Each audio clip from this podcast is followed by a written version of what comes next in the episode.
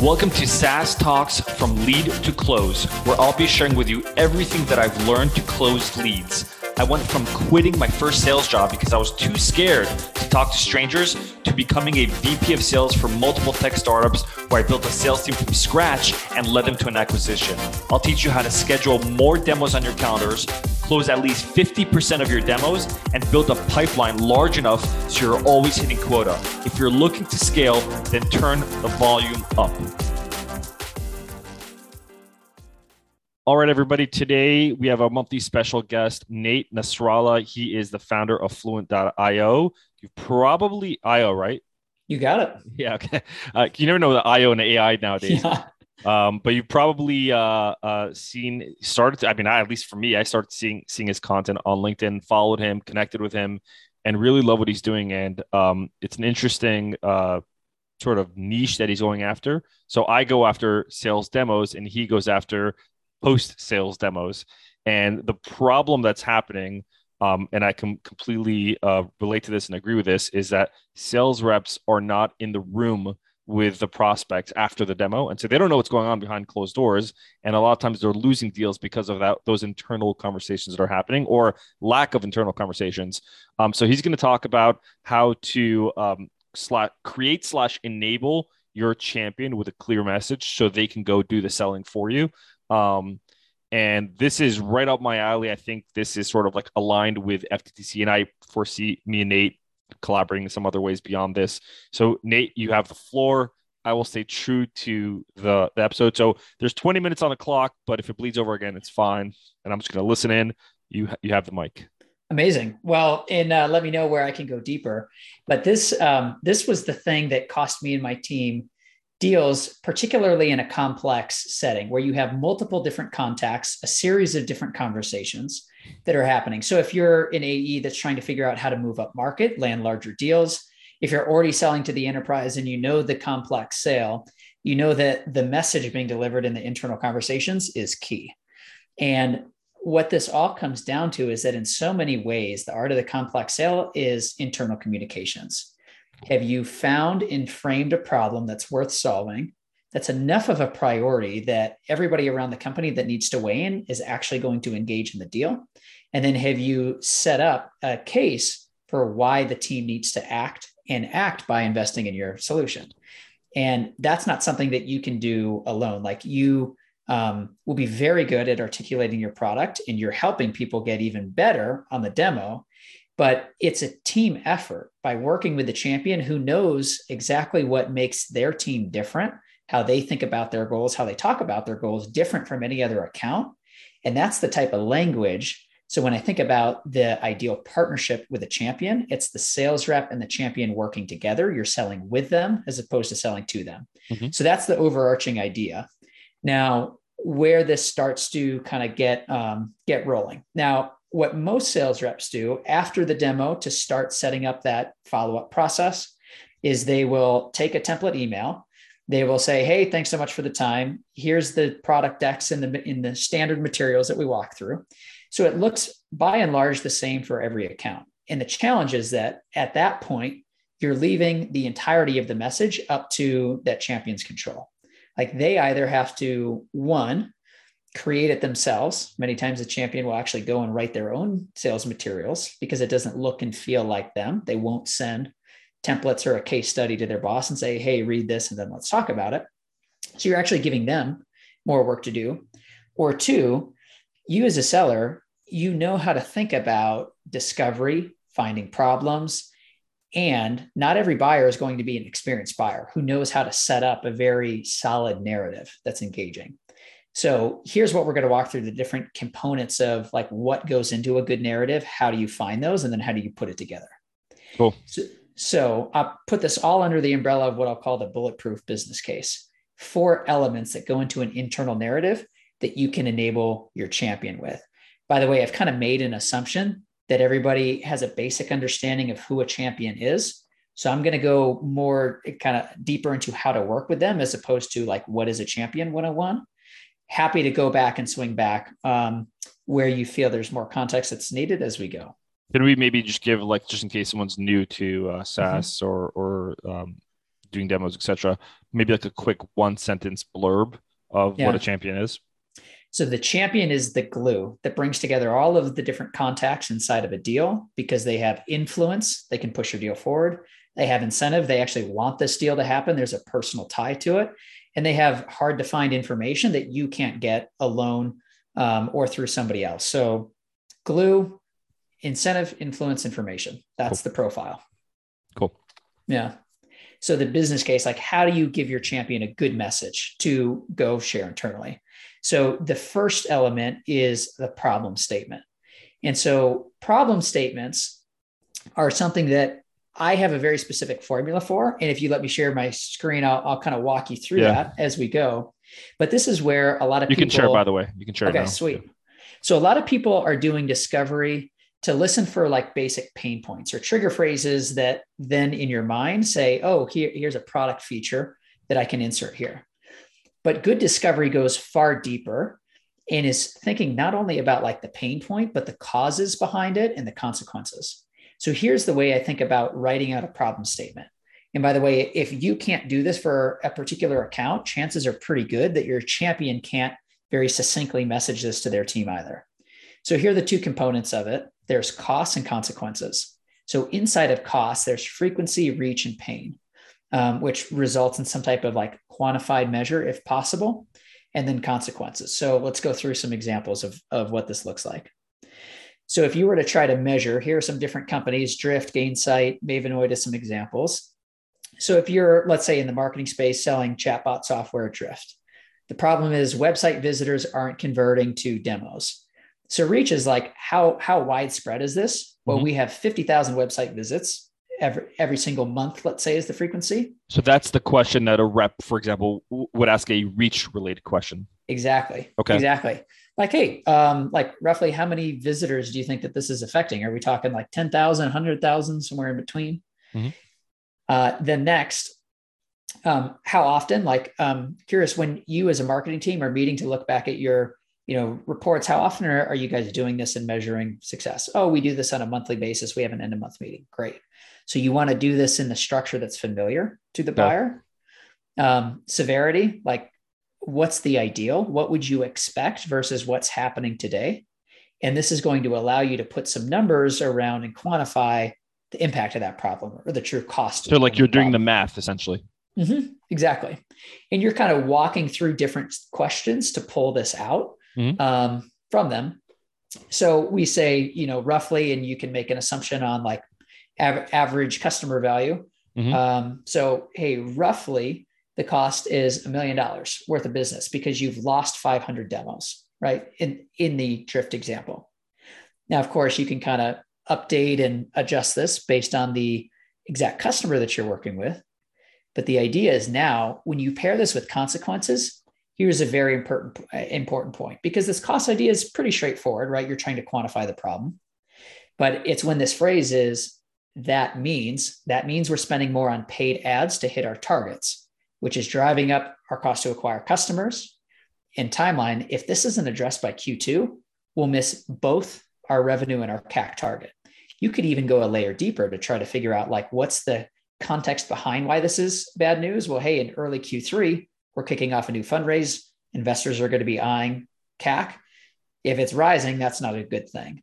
And so if you look at how this all starts in discovery, like you have to go deeper beyond just, for example, a marketing manager may say, hey, we're trying to cut and get rid of forms, create a better experience. What is the CMO thinking about? And most importantly, what is the CMO talking to their board about? It's not going to be a visitor workflow or website process. It's going to be the next fundraise and the unit economics that they're going to be sharing with other investors. And so this is the art of good discovery is beginning to ask questions to go beyond that first problem that you find to say, Mhm. so what does this mean? Who else is thinking about this? What's their view on it? How does it impact them? And that's how you can begin to couple these two pieces, costs and consequences. That's interesting. Yeah, I had an example of this. I had a, a lead that wanted sales coaching Mhm. and I asked him why. He's like, Yeah, well, I want to close more demos. I'm like, why? Do you want to close more demos? He's like, Mhm. Well, our company actually just got acquired and now we have serious equity and we have about four years, technically now three years left for us to execute our revenue targets in order to reap the rewards of that equity. So the big picture was we want to close more demos so we can make a ton of money. Mm-hmm. Like we want to like execute exercise our equity. Um, and so sort of like on the when I sound like a scope of work and SOW, mm-hmm. I have like the sort of like the problem statement, like an observation problem yep. Yeah, and I I read um side note I read a book I'm sure you've heard of it Story Brand.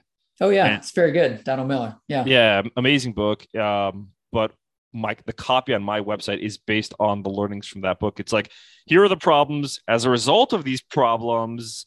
Mm-hmm. Uh, uh so I'm, I'm I'm thinking that's sort of what you're trying to write. Like this is the idea here. Yeah, that's right. So the book ends to the business case. I'm going to jump forward a little bit. So first piece is problem statement. The fourth is the payoff. And in StoryBrand, as an example, they talk about stakes. There's a big goal that somebody wants, and it either ends in comedy, very good news, or tragedy, like everything goes horribly right. wrong. And so the consequences, like in the Drift example, are you can't get funded because investors hate the CAC. You're not able to continue hiring or growing the company. But the good news is you could land a whopping, call it Series B, and now everybody's options are marked up at the latest valuation. In your example, I love it because I mean, talk about like driving urgency through the finish line. Like that's such, you can't make that up with any type of like end of month offer or classic right sales tactic. Like everybody wants to unlock, you know, their own earning potential, which you're helping them do in that case. And it's because you did, you did discovery up front to find that out. And are you, are you in your problem statement, are you recommending mm-hmm. to, um, have the statement into like the pain and the goal meaning there's two different things right? Like pain is i'm yeah. trying to solve a pain point and goals i'd like to get here. So are you including both of those? Good question. So here here are all elements of the business case. So problem statement is up front. Payoff is the goal that they're trying to get to but done in a very concrete and visual way. So you want to make it uh, something that they can almost like step into and start living mm-hmm. like that real and tangible. And that's why it's its own thing. Cool. So the, the storyline, and we'll, we'll kind of go, go through this. The storyline is so problem statement, just talked about it. What's the proven approach to address the problem, the product fit, and payoff? I'm going to spend a minute on proven approach here. Mm-hmm. You want to ask questions like, what would need to be true of a solution for it to work in your case? And the reason is that so many times a buyer will step into a sales meeting looking for some type of solution with logic already concrete in their mind of what they need. And it's very challenging to go into helping them message their product if their team already has a certain view on what they need and you haven't spoken to it. So, for example, if it's like more, you know, back to the marketing example, like we need more leads, MQLs are down. If one person thinks it's, hey, we need to better manage ad spend, and another is like, well, we need to produce more content that's optimized for SEO. Mm-hmm. Man, two totally different approaches to solving that problem, driving more MQLs. So, have you helped them think through the right approach before going into the product? Let's say you, you know, have some type of content marketing solution software. You got to get everybody else who's over here on paid ad spend over to a place of, oh yeah, okay, let's go organic, and then we can move into product what if they're not sold on it? What if, in that example, what if the person that's all about paid ads is not mm-hmm. sold on on the content side? Like I personally know a, a CMO slash co-founder that's like it's all about paid ads. That's how we get majority of our leads. And and I'm, not me. Like I'm giving them I'm mm-hmm. like you know you should invest more in brand and et cetera, et cetera. She's like, yeah, but what's the ROI in that? The classic mm-hmm. CEO, you know, a lot of Dave Gerhardt talks about this. So what do you do when you can't get that person on board to where you're at? So th- this is where you need to be working with your champion to try to figure out what is it that they see about that approach that you're not addressing in the conversation. So for example, if it's a sales leader who is coming in and pushing back and saying like, no, we can't go organic because I have a quota that we need to hit this mm-hmm. month. In organic, we're talking like six, seven months out yep. at most. It could be a timeline thing. He mm-hmm. has a need today that's not being addressed, and you're not talking about that in the message. So it's just going to fall on deaf ears. So you got to figure out what's driving that need that you're not yet speaking to. And that's where back to discovery, you got to keep going deeper And I, it may feel funny for some people to say, well, why are you talking about discovery? If we're talking about the post demo process, discovery, like it continues on. It yeah. is the thing that you are doing with your champion because of all of these different opinions and points of view that have to come in the deal the further and further down the pipeline you go absolutely i don't want to deviate too much but you mm-hmm. mentioned something interesting and i want to and i feel like a lot of people are experiencing this the example that you gave and i know it's just an example but i'm sure it's a real one um, the person has that that marketing person has a quota to hit which is why they're very focused on um, ad spend versus content and content does mm-hmm. take time minimum six months and your solution is very content driven that's how you help them. And so it, how can and this is completely deviating away from this whole conversation yeah. but if we can spend maybe one minute talking about this would you recommend is, is, is would that scenario play out where it's like hey maybe it's not a fit because this person is so headstrong on finding a solution that is providing more ad spend? Or like how to, like at one point either you're gonna have to bend or they're gonna have to bend or two people just walk away Mm-hmm.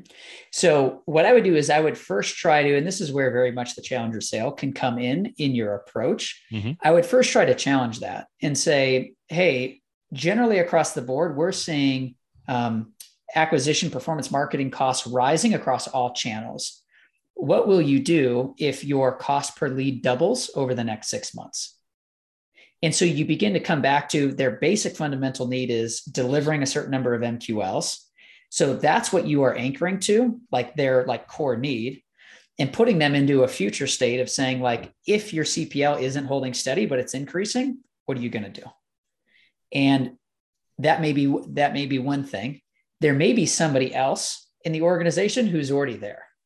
And especially if it's somebody like the VP of marketing who is tasked specifically to look forward and in the future, as opposed to somebody in performance marketing that's responsible for today's numbers, mm-hmm. they may have a different point of view and they're if they're just not in the deal that could be the other option is pulling them into the deal as opposed to trying to just challenge and work with this one person who doesn't see it.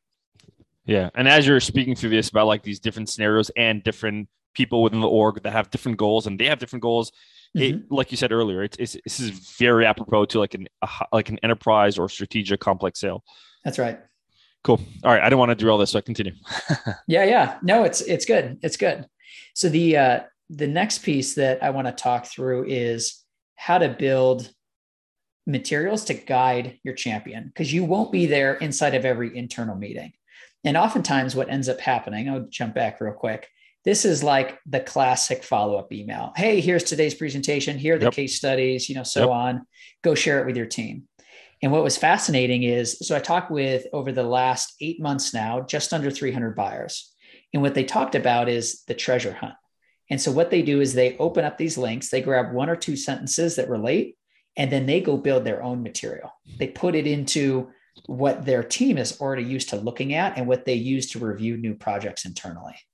So, an example of this, what I had done is here's one where the team used Google Docs. That's how they, they wrote out a brief for every new project that they were working on.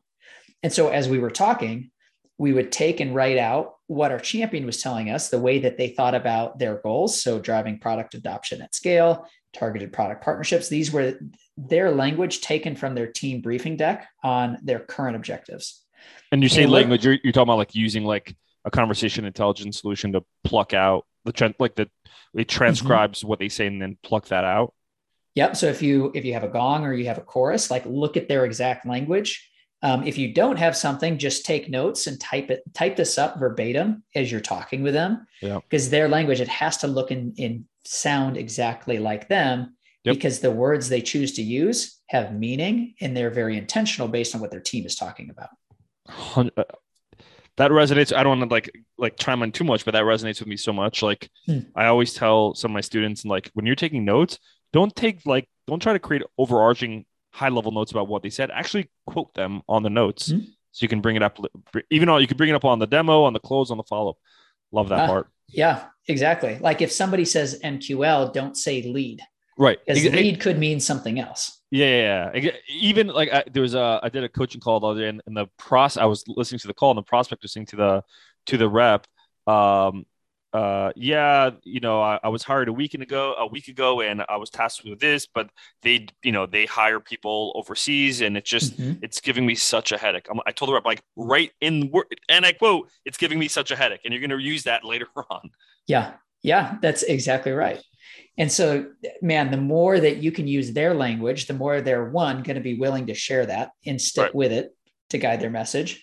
Um, and then two, the more it's going to be well received by their team because they're going to be referencing or framing things based on internal conversations. And the last piece of this is like, this shouldn't just be you shipping it across the fence. I love to share it in process mm. and be like, hey, I took a, I took a swing at recapping what I think are the most important takeaways for you, what you want to share with your team. Could you jump in here and let me know if there are things that we should clarify, edit? Um, and that's where it becomes you're selling together, you're selling with them as opposed to to them in building out that narrative. Very cool. I do. Um, I find your uh, for those of you that don't know what Fluint is, I, I think it's worth. I usually don't do this, but I think this is so apropos to the audience. Just give a little blurb about what Fluint is, because mm-hmm. um, I just feel like the audience will say, like, "Holy crap, that was really helpful, Nate." But like, all right, how how do I take? Yeah, pro- you know, and it's like maybe a little blurb. Yeah. So um, Fluint helps you sell with champions, and it converts your conversation. So we write out key phrases that the champion is saying during a conversation and allow you to drag and drop into a workspace where you're building that business case. So you and your champion build a case around their own words, and then you can insert your product design. So basically, the process that we're talking about that my teams were doing super manually, and I was mm-hmm. doing selling, it, we just make it easier. You automate it a little bit more. Yeah. Are you um, or is Fluint integrated with like a Gong or a Chorus, one of those, and that's how it's able to use the, the words that the prospect are using? Like, how are you able to do that? Yeah. So because we're building around a very different use case um, than Gong, we don't like replace. You continue to use that. Mm-hmm. But what we do is we use the microphone speakers on your hardware instead of the software. Because what we found is that buyers would say, "Hey, we're going to jump onto a Teams call. You know, we use Teams. Here, grab this link, join the team conversation, and mm-hmm. then you'd lose that audio." So um, in user interviews, the request was, "Hey, I want to use any meeting platform instead of a specific one."